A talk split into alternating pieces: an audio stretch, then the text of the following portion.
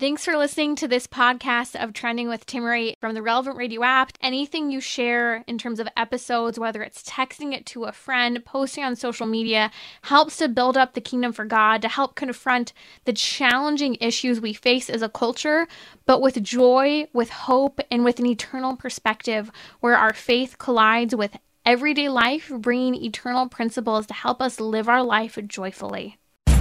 So, what's trending? Bridging your Catholic faith with your everyday life. You're listening to Trending with Timmerie on Relevant Radio.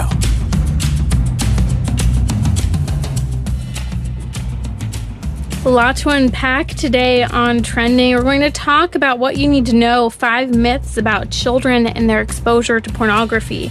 Did you know that the average child is exposed to pornography between the ages of 8 and about 12?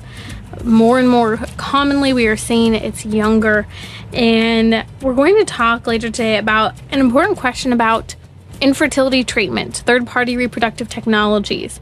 Seemingly they may appeal as that means to have a child. If you or someone you know is struggling to conceive. We're going to talk about it. I was uh, sent a question recently by a woman who said hey um, what you're saying isn't true about third party reproductive technology treatments and you know this is a real cross. You want to make sure what the church what the church teaches is actually what you're saying I 100% agree. So, we're going to continue to talk about what the church teaches surrounding fertility treatment because it's such an important and sensitive topic and one that we need to handle delicately. And sometimes there can be confusion or misrepresentation of what the church has and has not said on this issue. We're going to be joined in a moment by Jim O'Day, the executive director of Integrity Restored, to talk about good news that a leading pornography distributor is leaving multiple states. In fact, you can even open their website beyond an introductory open page that's rather clean considering what kind of website it is. Also, today on Trending, what's going on? Why are we misunderstanding our bodies? From the crisis surrounding marriage, gender, same sex attraction, eating, and so much more. What is going on? Is there something fundamentally underlying all of these issues? Well, there actually is. We're going to get to the root cause of what's impacting our overall health and well being. So stay with me today on Trending. Joining me now is Jim O'Day, the Executive Director of Integrity Restored. They're on the front line addressing the crises today surrounding pornography. And great news was shared actually a few weeks ago that we're just barely talking about, but I think it's pretty significant because it gives an example of what can be done to fight this rampant sexual exposure of images, sexual images to children and adults. Jim O'Day from Integrity Restored, welcome to Trending. Hey, Timmerie, always great to be on with you. Thanks for having me. I thought of you immediately when I heard the news a few weeks ago that the leading pornography distributor is leaving multiple states. That's Pornhub. They're the largest distributor of pornography, over 115 million views in a single day. They are known as YouTube of porn, and they have officially abandoned the states of Mississippi, Utah, and Virginia, with four more likely to follow, including Montana, Louisiana, Arkansas, and Texas, all of which are states, these seven states, have passed laws that would require ID verification in order for someone to access pornography. So, in the attempt to make it so that children can't view. Talk to me about what's going on. Uh, it's it is great news, and it, and it, you know it's amazing because sometimes we we do have common sense, right? Um, I did a podcast. Uh, if if your folks go to my uh, website integrityrestored.com, they can look up the podcast. I did a podcast uh, on this topic back in early May when the news first broke. And um, Pornhub is so angry and so vehement that this is illegal that they're asking everybody who tries to access in one of those states and gets the message that they're no longer able to to contact you know their local uh, councilmen state senators et cetera et cetera mm-hmm. Mm-hmm. Yeah, I mean, it's literally impacting the bottom line, their business, the spread of the scandalous content that's occurring. Now, it's interesting because this actually had unimaginable success. These laws that have passed in these seven states were hopeful attempts to block pornography, but the industry is so massive, so financially well off that it's really difficult, especially with pornography not being illegal. Now, you're not supposed to be spreading child pornography, but children have been able to access all forms of por- pornography online, both legal and illegal. And I think that as we look at this news, it's a reminder of the bottom line that laws really do matter if seven states currently have laws on the books and three of them where Pornhub has already abandoned the state, that's great news. And I do want to add a caveat, Jim, because I know there is that ability to hack your IP address and make it seem as if you're using a computer somewhere else. And some people will, and some people are doing this. But the bottom line is, is that the more difficult we make it to give be given access to things such as pornography, the fewer people will go to these websites. Well, that's absolutely correct. And we just have to look at the other age verification processes we have in this country in place to protect minors um, tobacco, alcohol, mm. driving. Why should pornography be exempt from that? Are, are we saying that underage kids never buy tobacco? No. But we're making it much more difficult. Or never buy alcohol? No. Or drive without a license? No. But these tools are in place and they have saved lives. Mm-hmm. And and by the way, keeping a child of eight years old, I mean that's eight to ten is the average, Timmerie. So that means there's even younger. Keeping mm-hmm. them away from this stuff is saving their life too, because their brains are not ready to process the violence that they are going to see. Mm. Isn't that true? Let's talk a little bit about myths surrounding pornography. What do parents need to know, and what are those preconceived misconceptions about their kid and pornography that might be kind of tough news to hear, and maybe we might even be in denial now hearing it? Well, I mean, I think one of the first things we have to talk about is, you know, when I was growing up, you had the birds and the bees conversation. And uh, you know, that was a, a one and done conversation, usually poorly done. Um, it has to be an ongoing conversation with your children. Mm. You have to have this conversation regularly without judgments. I tell parents all the time, leave your own broken sexual narrative at the door because we all have one and talk to your kids what they're going to be facing. That's number one.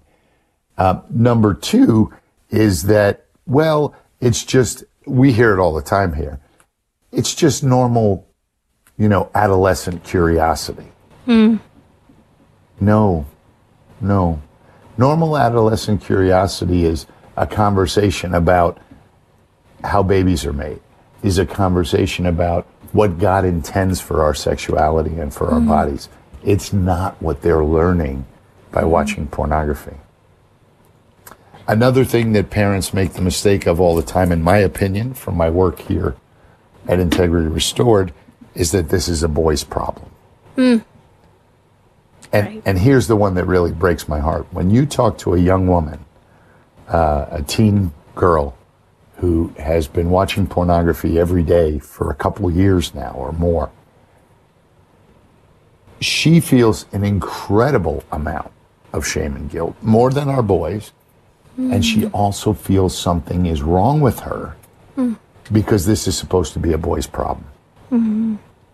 And that one really, really breaks my heart. Right. And I talk to these girls all the time when I'm out speaking. I always mention pornography and that, like you said, it's not just a boy's issue. And every single time I have a young woman, as young as in high school, college, you name it, where they say no one talks about it. I have felt isolated, like I had no help. And in tears, they'll share it. Thank you for saying something because we need help too. Oh, absolutely. I mean, these these poor young girls. I mean, can you imagine you're struggling with something, you're afraid to confess it, you don't want to talk to anybody about it. There's so much shame and guilt, and then you're being told, "But you shouldn't have that problem anyway. You're not a boy." Mm-hmm. Our brains, men and women's brains, are different. But in certain ways, they're very similar. And the addictive nature, that, that would be like saying, women could never be alcoholics or get addicted to nicotine. The addictive nature of pornography will do the same damage to our young girls as it does to the boys. Mm-hmm. Mm-hmm. What else are the other common myths that parents often believe, even if they know pornography is an issue with regard to how their children are being exposed? Well, this one always cracks me up, especially today. It's like parents know that pornography used to come into the home through the computer. So even to this day, 2023, well, you know, our computer's in a public area of the house. We look over our kid's shoulder when they're online. Mm-hmm. Great. And you also gave them a smartphone that they carry with them 24 hours a day, bring into the bathroom with them, up to their bedroom every night. That's where your kids are looking at pornography. Mm-hmm. It's not on the laptop or desktop computer mm-hmm. in the home. It's on their phones. Because there's and, a natural sense of shame already. They know that they are trying to conceal what they're seeing because our, our response kicks in the sense of awe, but also the sense of, oh, something isn't quite right about this. Personal story. I was 11 years old. I found a Playboy magazine in the garbage in New York City, mm-hmm. outside my apartment building. I took that Playboy magazine, I opened it up. It was like the top of my head blew up. I didn't know what happened, but I knew I really liked it. Mm. I took that Playboy, I hid it under my shirt. I snuck by my mom into the apartment. That went under my mattress. I was 11 years old. I didn't know what Playboy was, mm-hmm. but I knew I better hide that. How did I know that? So your kids are going to use the technology that they have in private. And that is generally their phones. Mm. And as I look at these five myths about children's exposure to pornography, you know, my kid's a good kid, they won't be curious about this you know this idea that my child saw it they would just look away that you know my that you have put good measures in place that it's only a boy's problem or even this idea that they you know they won't be curious they'll be curious if you share about it. I think all these are significant because it kind of presents this idea of i am doing something i know it's a problem i'm keeping an eye out but i think time and time again of notorious serial killer ted bundy's story which you know very well he at the end of his life, facing death row, was interviewed. And in that interview, he was very careful about who he allowed to interview him. Who did the man from Focus on the Family? Who was it that interviewed James him? Dobson. James, James Dobson. Dobson. And he wanted his story to be told correctly. And that was that it all started just like your story of finding pornography on the streets in a dumpster and that that eventually led him to an addiction that led him to trying things out and he started linking together to the guards right before his death the various unsolved murders and how he had been involved in them and it all started with the dehumanization of the person and pornography but here's the kicker jim he came from a good christian home. Absolutely. and that's what's startling. Absolutely.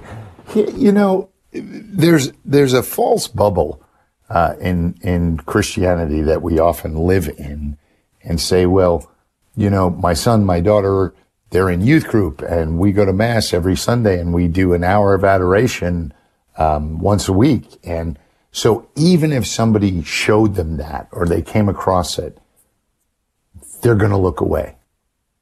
Well, you think about yourself as an adult driving by a car accident.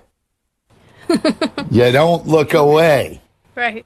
Right? That's why they call it rubbernecking traffic because we're all spinning our heads to see what happened.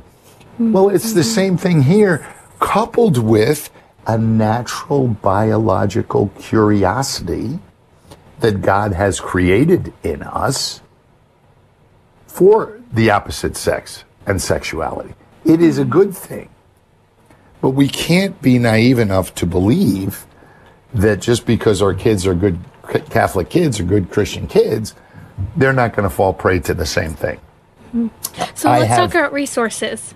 Sure, sure. Sorry. What what should people do? Sorry, I didn't mean to cut you off. Go ahead and finish your thought.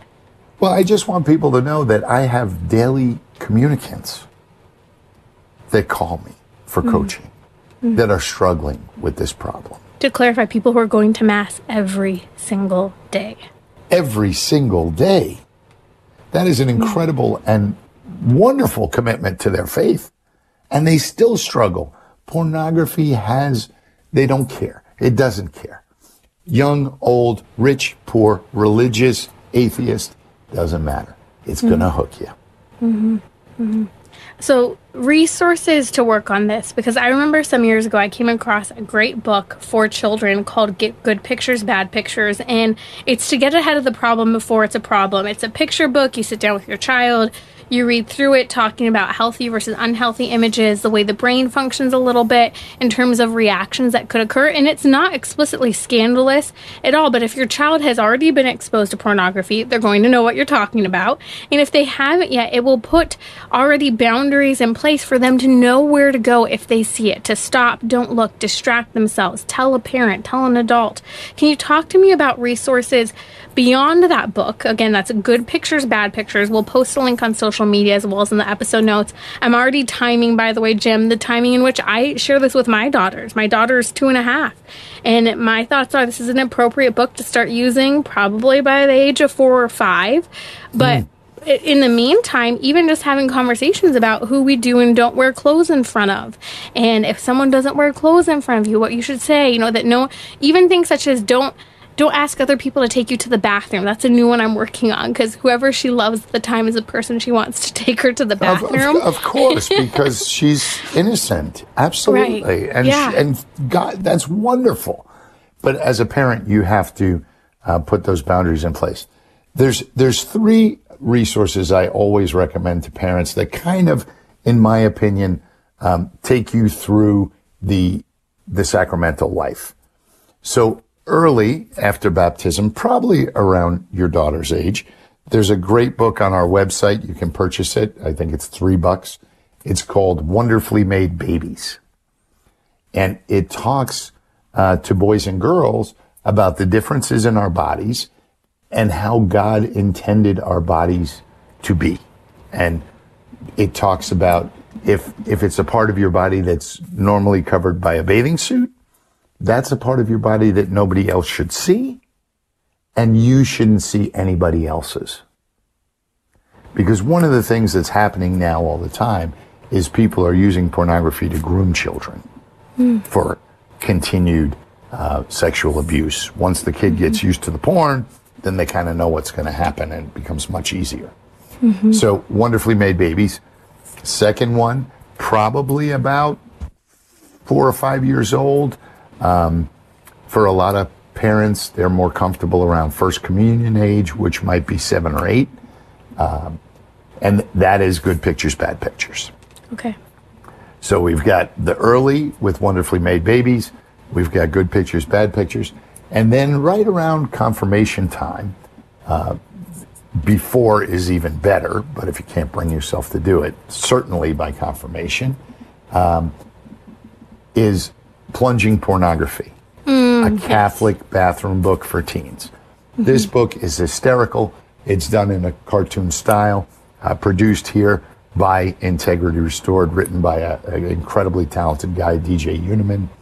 And um, that book really helps parents have this conversation because parents freak out about it. Mm-hmm. So, so this book makes an easy thing where the parent reads the book first, puts it in the kid's bathroom, tells the kid to read it. They spend a crazy amount of time in there anyway. Give them something good to read. and um, then there's questions at the end of each section that you can sit down and have a conversation with your child. So you don't have to come up with the conversation starters. The book mm-hmm. does it for you. So those fantastic are fantastic resources. Three great resources. Uh, the second one, uh, the the other thing, sorry, that you can do is Covenant Eyes. Covenant Eyes should be on all the devices in your home phones, tablets, computers.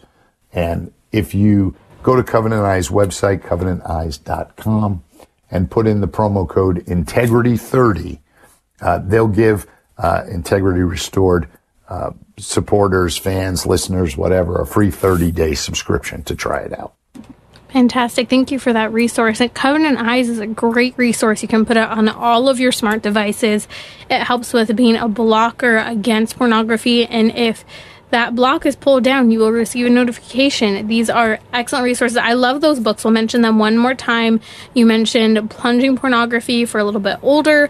Uh, you mentioned Good Pictures, Bad Pictures. And then you also mentioned that I'm looking for online Wonderfully Made Babies, right? Wonderfully Made Babies, yes. Okay, and I know you guys are sold out on your website. Do you know when you'll have it in stock so, again? yeah, Wonderfully Made Babies will be in stock third week of September. Okay. So um, if you shoot us a note, we'll get you on the list and we'll get them to you as soon as you need them. Um, plunging pornography is in stock now. It did come in, uh, so they may not have just updated the website. Um, and then um, good pictures, bad pictures. Unfortunately, we are no longer carrying, but you can get that on Amazon. Fabulous. So we're posting links to all of these great resources. It helps you to have the conversation. It guides you because this is one of those moments as a parent. I know I would be if I wasn't aware of pornography, if I were hearing this for the first time, and maybe you are, I would sit here saying, oh my goodness, I don't even know how to start talking about this. I feel uncomfortable. It's nerve wracking. It's something that you want to avoid just with the thought of the topic. It, maybe it is scandalous to your own ears. This has never been a problem for you. Praise the Lord if it has never been a struggle for you. Especially, especially if you're a father, if you never had that struggle, but don't assume that that won't be the struggle for your own child. Oh, a- absolutely. And and there are men and, and women that I have spoken to that have said, I've never looked at it. I've never seen it. You know, I've passed by the magazines in the store, but even as a young person, I was never interested. Well, like you said, praise God for that. That is an amazing gift that you have, but your child is living in a different age mm-hmm. where I almost 100% would guarantee you before you know it, they are going to be exposed. There's so many stories out there of, well, I homeschool, my house is locked down. Okay, great. Your child goes to their cousin's house. Your child goes to the park to play with other kids. You can't be everywhere 24 hours a day. You have to assume that they will be exposed. So what have you done to arm them with the tools mm-hmm. necessary? To handle that exposure. Amen. These are great resources, Jim. I know you have these on your website as well at the shop, integrityrestored.com. That's integrityrestored.com. Share with me just a little bit of information if someone's struggling with pornography addiction right now or looking occasionally. Where should they go on your website as a resource to overcome this? Um, so we have a couple different things. There's a bunch of free ebooks uh, that that you can download by giving us your uh, email address and we'll send you those free ebooks, and, and those are great resources. Uh, the second thing is, if you're struggling and you want to find help, there's a section on there about finding a therapist. Um, there's a section on there about how to talk. Uh, there's a blog post on there about how to talk to your priest uh, about this and how to deal with it in confession uh, without being too graphic and scandalizing the priest, which unfortunately also often happens. Right. Um, and and our podcast, Timmerie, is just a great, it's 20 minutes a week. Mm-hmm. Um, throw it on when you're in the car. Educate yourself about this problem. Yes. I was just, I just did a, a radio show in Ireland uh, with a woman who was really taken on this battle over there because she was a doctor for most of her life. And the Irish government has now kind of decided that parents are not equipped or able to educate their kids sexually. So the school will do it based upon a WHO curriculum, which tells oh, them brother. zero to four years old should be taught about basic human sexuality, including how to pleasure themselves. Ugh, horrific. Zero to four years old. Mm-hmm. Mm-hmm. Yep. We, we can't expect that won't happen here. Right. Right. And we are seeing things such as these in the schools in California. And I know it's not just California, it's other schools as well across the nation. And it's been there for years. People tend to be surprised that it's in their state. We do have a question coming in from Mike in Wausau, Wisconsin. Mike, welcome to Trending. What's your question for Jim today? Thank you for taking my call. I recently uh, came across a prisoner who has been incarcerated for eight years and has 11 more years to go. And in my research, found out that he was incarcerated because of child, child pornography. So I asked him uh, whether he had any resources to overcome this, and obviously I got zero. So, mm. wondering, is there any resources, any programs that could be put into the prison system to help this gentleman out, and most likely lots of other people? Great question, Mike, about giving access. You know, a prisoner who is in for child pornography use. Jim, what resources do you recommend for this particular man and in general for giving to the prison prison system? Yeah, there's a there, it's a real quandary because um, we would love to send resources to prisons, but because our resources talk about pornography, you're not allowed to bring them into the prisons. Wow, that's number one. Yes. Uh, number two is what this man really needs and and I don't know how he ended up on child pornography. We need to do an episode on that, Timmerie. Make a note. Um, yes. It, there's many ways to end up there. Sometimes it's not that the guy is a pedophile, so that's a separate conversation. But um, he needs therapy, and unfortunately. Um, the type of therapy he needs, he's probably not going to get in the prison system. So his real recovery. He's white knuckling his pornography addiction now because he doesn't have access.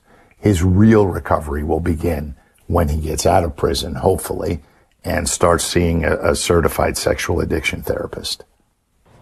Excellent resources. So, really helping to get that access to therapy and talking about the connection uh, as we can. And again, maybe that's one on one. If you are in the midst of prison ministry, train up at integrityrestored.com learn some of those resources. And if you can't take materials in, perhaps it's having those conversations. Jim O'Day, the executive director of Integrity Restored, helping to face a crisis of pornography, whether it's on occasion or regularly. Great resources at integrityrestored.com. We're posting a link on social media, as well as in the episode notes to all of these great resources, especially for children, help protect your children from looking at pornography. I'll be right back here on Trending to talk about why we misunderstand our bodies. So, what's trending? Bridging your Catholic faith with your everyday life. You're listening to Trending with Timmerie on Relevant Radio and the Relevant Radio app. Why do we struggle to understand our bodies today? This is a question. There's discontinuity everywhere from the experience of going through puberty and the discomfort and dislike of your body to struggling with weight to struggling with not having weight but thinking there's something wrong with your body. Body dysmorphia is very common today.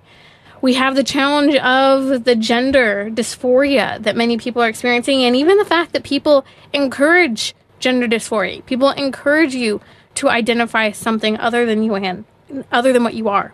The cruelty, if you look at what's happening on social media, is unbelievable with children. A child will share on social media that they feel ugly today. And while there could be a slew of people saying, no, you aren't, there's also a slew of children continuing to knock that person down, speaking lies. We see it with the disorientation of same sex attraction, which, by the way, we'll be talking with Kim Zember tomorrow here on Trending. She lived a, les- a lesbian lifestyle for years. She doesn't anymore. She's Catholic and has fought to embrace chastity in the face of her experience of same sex attraction. And she has an incredible story to share. She actually wrote a book, but I'm excited to share her testimony here tomorrow. We see this a misunderstanding of our body, this confusion, and we see it, for example, even with the discontinuity within marriage, family life, dating, the avoidance of pregnancy, the dislike of motherhood and fatherhood. All of this is chaos with regard to the proper purpose of our bodies. And when I was reading Pope St. John Paul II's Theology of the Body this week, the Catechetical Talk 28 is so relevant to what's happening. Pope St. John Paul II, as we're walking through our Theology of the Body series, unpacking the full depth of what is the antidote to all of these crises of our culture today, he says that the specific difficulty occurring right now is in sensing the essential elements of our own body. The essentiality of one's own body, he said, is the problem. We don't see this as easy after the fall. Prior to the fall, that original sense of unity and understanding of us before one another, even in that nakedness without shame, all of it was clear. But after the fall, what happens? The body, Pope St. John Paul II says, is no longer subject to the spirit as it was in that original state of innocence, that inner original state of happiness in the garden. But after the fall, because of the fall, because of concupiscence, within ourselves we carry, Pope St. John Paul II says, a constant hotbed of resistance against the spirit. And this threatens in some way, he says, the unity we experience as a person, both individually, the unity within our own bodies, but also unity within the context of nature in other people. He said that this disunity, this hotbed of resistance, is particularly rooted in the very constitution of our person. That post fall, after that original state of union and innocence and nakedness and the spousal meaning the body, the clarity with regard to the generative dimension of creating new life and the mystery and gift that that was, after the fall, all of this turns into this structure that lacks self possession, as Pope St. John Paul II says, and lacks self dominion. Prior to the fall, the body and soul, the spirit were all connected to one another. There was a blueprint for the human person, for human interaction. There was continuity, not discontinuity. There was self possession. There was confidence. There was self dominion occurring within the human person. There was a simplicity, as Pope St. John Paul II refers to, in the body. That simplicity and naturalness that occurred prior to the fall is gone today with concupiscence. This is why the culture who has turned its back on God says, You do you. If you want to, quote, marry someone of the same sex, do it. Love is love. If you want to dress as a woman but you're really a man, go for it. If you want to use the women's restroom but you're a man, fine by me. If you would like to compete on the women's sports team, that's okay. You should be able to do whatever you want. Notice all those things I said in particular really do hurt women. Sexual immorality, de- sexual discontinuity, and disorientation hurt men and women, but they hurt women even more so because women are meant to be protected and respected by the people and institutions of society. Why? Don't be offended by it if you're a woman. It's because we have the potential for new human life. Our bodies were wired to be more dependent upon others in our physical strength, in our emotional makeup. We're made for complementarity. We're made for community. We're made for having children. It's not the only thing we're made for, but it's one of the great gifts and mysteries. Yet, this discontinuity that happened after the fall is what Pope St. John Paul II is saying that that interior imbalance is occurring, that imminent shame that we experience in our, in our behavior. For this reason, Pope St. John Paul II says that that imminent and at the same time sexual shame is always, at least directly, relative, and that it particularly approaches or is directed at people we know in particular relationships. So, Pope St. John Paul II is talking about how our shame that we experience as a result of the fall and this discontinuity with our own bodies and in our interaction with others, he said it's always relative in the respect that it is related to a particular person, our personal discontinuity with our own bodies, our discontinuity within our own relationships, in particular sexual relationships, or sexual relation and perspective of us before others. This is why we're unpacking what Pope St. John Paul II is drawing our eyes to, and that is the, pe- the appeal that Jesus Christ makes to the human heart. That even to look at a person lustfully shows that we've already committed a sin. If we're indulging in thoughts, rather than if we experience a disordered thought, okay, hey, it's there, move past it. Instead, we indulge or act out on it.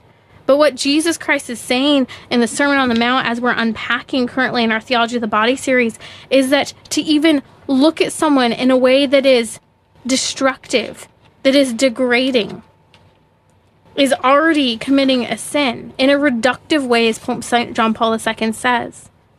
And so we're being called in the light of Jesus Christ and His grace to look at that original state of the human person in the garden, see the discontinuity we have after the fall, and turn to God's grace and mercy to rediscover that lost understanding of the human person. If you're a woman as a woman, if you're a man as a man, understanding the impact of concupiscence and the necessity of grace in our lives. It's interesting because Pope St. John Paul II talks about this from the perspective of psychology as well as theology. And he talks about how, from a psychological perspective, it's understood that there is a fallen human nature, and it's talked about often in terms of values that are desired and that need to be appeased, and that we have fundamental desires that need to be met, scratches that need to be itched, that they're fundamental to the human being. And this is understood within psychology as desire and need. Yet, from a Catholic biblical anthropology, we actually understand this as the fact that we have a human nature that the human nature, the human person, when our spirit is distanced from the original simplicity, as Pope St. John Paul II says, when it's distanced from that original simplicity, we lose the fullness of the value of our bodies and ourselves in totality. And this is why Jesus Christ appealed in the Sermon on the Mount to the heart. That written on our hearts is God's covenant. It's there. It's relevant. It's important for us to turn to God in that desire of, Lord, I feel this discontinuity within myself, but I still seek to live out that incredible vision and mission you have for my life. We see in St. Paul, St. Paul's work, he talks about this that God's covenant is written on our hearts. Even in the Old Testament, the prophets prophesied, Jeremiah and Ezekiel, about how God would animate our bodies, our dead bodies, that He would pick up our bones and animate them, helping them to function according to God's law. That God would write on our stony hearts. What does a stony heart mean? A heart turned away from God. That on our stony hearts, He would write and implant our His covenant upon our hearts so that we can return to that original state as God intended. That original correct orientation that simplicity of the body, where we see the fullness of the value of our body and others. This is what theology of the body is unpacking. That in the midst of this misunderstanding of the body, whether it be through the process of puberty, whether it be the discontinuity with gender dysphoria today, the brokenness within marital relationships, the taking and aggression within dating relationships, the heartbreak of having children outside of marriage, the heartbreak of the bodily damage done by sexually transmitted diseases, the impact on fertility and infertility, all of this is connected to when we misunderstand what our bodies are made for. And we can only understand that fundamentally within the context of our faith. A human biblical anthropology that is theological and philosophical.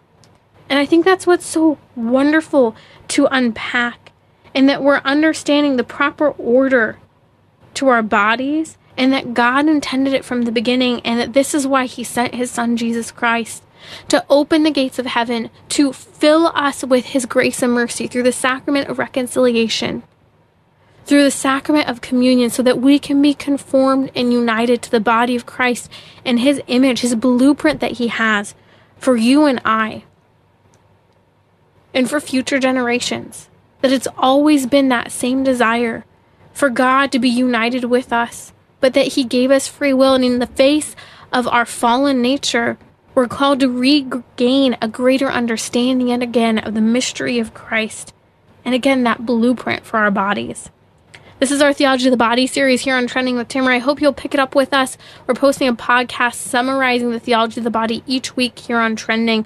I'd love to hear your questions and thoughts. You can read along from the actual text from the 133 catechetical talks of theology of the body. Just learn more at relevantradio.com forward slash trending or wherever you catch your podcasts. I'll be right back here on Trending to talk about fertility and infertility, especially questions about artificial insemination, things such as intrauterine insemination, and also GIFT here. Setting the record straight about what the Catholic Church does and doesn't teach about third party reproductive technologies as help in the face of fertility crises.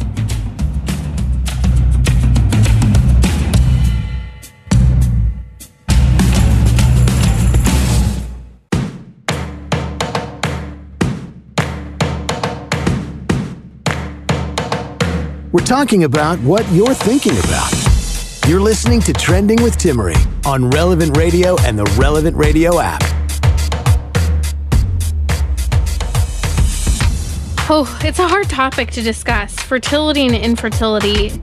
It is impacting everyone. Someone we know. I share this all the time. I only have one friend that I can think of who hasn't had a difficult time conceiving children one friend. Uh, everyone, in some respect, in my peer set, has struggled with this, many of whom are facing the possibility that they won't be able to have children. And with that comes the question over and over again what resources are there to help, quote, treat fertility?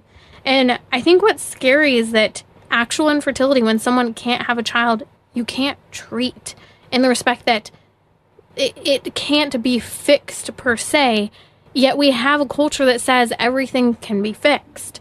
Everything, you just want something, you go out and buy it. And I think that's what's so challenging about this question. I've shared this before when, before I got married for years, I was told that I might not be able to have children. It would likely be very difficult. And it was a startling startling thing to hear. And I remember even sharing it my now my, with my husband, but who was then my boyfriend, that news one point that you know, I've been told multiple times this could be something difficult. And as you know, my story, I've shared it here before. We did struggle with fertility issues. It's a struggle to this day, and it's something that we have to diligently work on. And I've abandoned prayerfully to God's to God's providence. And I think that's scary when we turn to God's providence because it's an unknown.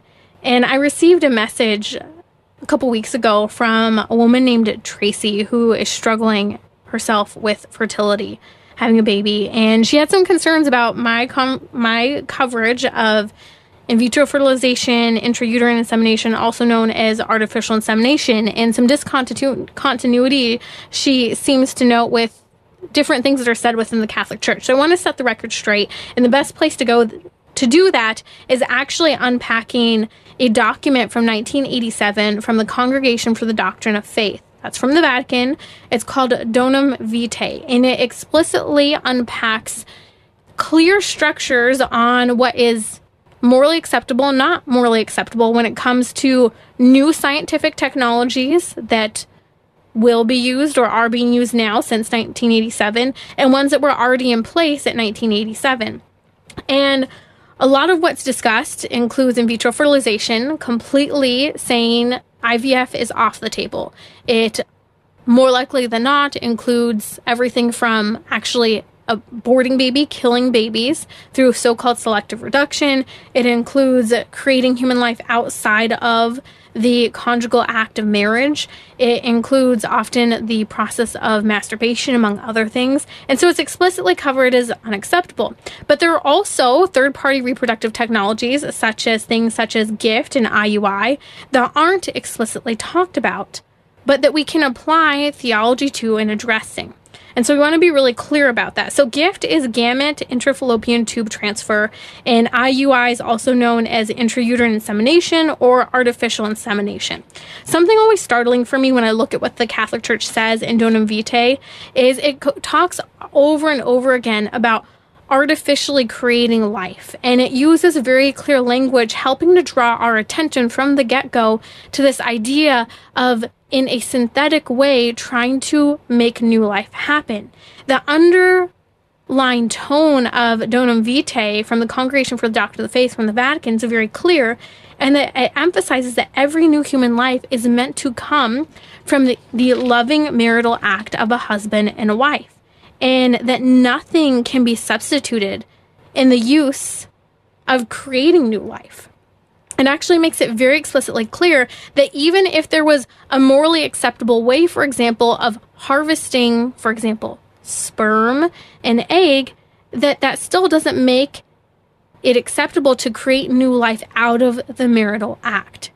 And so, what is very clear in Donum Vitae and in um, applied theology is the teaching that places such as the National Catholic Bioethics Center spells out because there's a lot of debate. Well, what if we don't have explicitly where the church says that intrauterine insemination or even gamete intrafallopian tube transfer, also known as GIFT, is morally acceptable or not? Well, the National Catholic Bioethics Center is really clear in helping us to apply the church's theology to situations such as these. And it actually says that the subsequent steps that occur, well, let me back up here. So we actually do have the ability to harvest, or should I say, collect sperm in a morally acceptable way. This is done for infertility treatment. It's done with basically a perforated condom where some of the sperm still can enter into the spouse and some can be collected, and that you're not creating an absolute barrier to potential new life occurring, and you're not doing any other things that are a violation of the marital act. That said, we also need to address the topic of egg harvesting, which, if we have a moment, I'll do later. If not, we can talk about it later.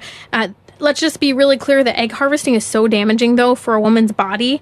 And if it were to be done in a way that wasn't damaging to the body, perhaps that could be considered. But egg harvesting to this point in time is extremely damaging for a woman's body. So let's talk about what intrauterine insemination and GIFT are covered, whether morally acceptable or not, by the National Catholic Bioethics Center. It actually says that after acknowledging that sperm can be collected in a morally acceptable manner, it says the subsequent steps of GIFT in IUI involve a substitution replacement of the conjugal act by injecting the sex cells into the woman's body via a cannula. So, what it's saying is that even though you can harvest, for example, sperm, what's wrong is that GIFT GIFT and IUI actually replace and substitute the marital act itself because there's an injection that takes place. It then goes on to say the marital act does not itself cause a future pregnancy in these situations, but it says only enables the collection of sperm. It says this is a major concern because it undermines that understanding that every new human life is meant to come through the gift of the marital act, that mutual union that is so significant in the church's teaching. And so, one of the questions that came up from Tracy, who's struggling with fertility, and said, Hey, I went to the USCCB website, and what you're saying is contradictory to what the USCCB says. I'll be really clear. What the USCCB's latest document on this topic says is that this is an area that is being debated within the church. However, we have places such as the National Catholic Bioethics Center that clearly spells out through Donum Vitae, that is the church's teaching on fertility, what it has used applied to theology to say that intrauterine insemination and GIFT are not morally acceptable because of some of the steps that occur. Rather than getting so focused on the nitty gritty of each step of these third party reproductive technologies as a seeming solution to the struggle with fertility, I challenge all of us to think about what the church is saying with regard to the gift of new human life. It's saying that marriage is a context, and within that context, the gift and mystery of new life, be co creating the spouses with God, is the context in which new life should come about. But also, Donum Vitae, this church document, again from the 80s, on the challenges surrounding fertility, makes it very clear that children are made to be created in the one flesh union an act of union and love that honors the natural and miraculous gift of new life. Donum Vitae actually says a person is a result of an act of giving. And with that, we talk about this idea of trusting and providence and humility in the face of having children. I know this is difficult. I've struck, I've faced the challenge of fertility, and I've faced people telling me, I'll never forget, I'd only been married maybe eight months, and this woman kept telling me over and over, and you just need to do IVF. You just need to do IVF. And without acknowledging the reality of one, the struggle of fertility, but two, acknowledging that just because we want something, just because there are options to try and buy something, doesn't mean we should. Donum Vitae says the one conceived must always be the fruit of his parents' love, and that he cannot be desired or conceived as a result of intervention of medical or biological techniques. That would be, it says, the equivalent of reducing the person to an object of scientific technology. What Donum Vitae says is startlingly clear that we have to be careful not to turn into the area of biological technologies where we can reduce a human person to a scientific experiment. It's not easy news to hear, but we also have to look at the gift versus trying to claim that having a child is a right in today's society. Tracy and others, if you are struggling with fertility, know that I am praying with you, but I encourage you to offer this to our Lord. This is Timmerie from Trending with Timmerie. What about same sex attraction? Living a gay lifestyle? Well, we're going to talk about it on Trending. Kim Zember has experienced same sex attraction. She lived a lesbian lifestyle, but she chooses to live a chaste Catholic life, and she's going to share her story here on Trending on Wednesday. Also, what happened at the World Cup with that kiss of congratulations, supposedly? We'll talk about it here on Trending Wednesday, 6 p.m. Central on Relevant Radio.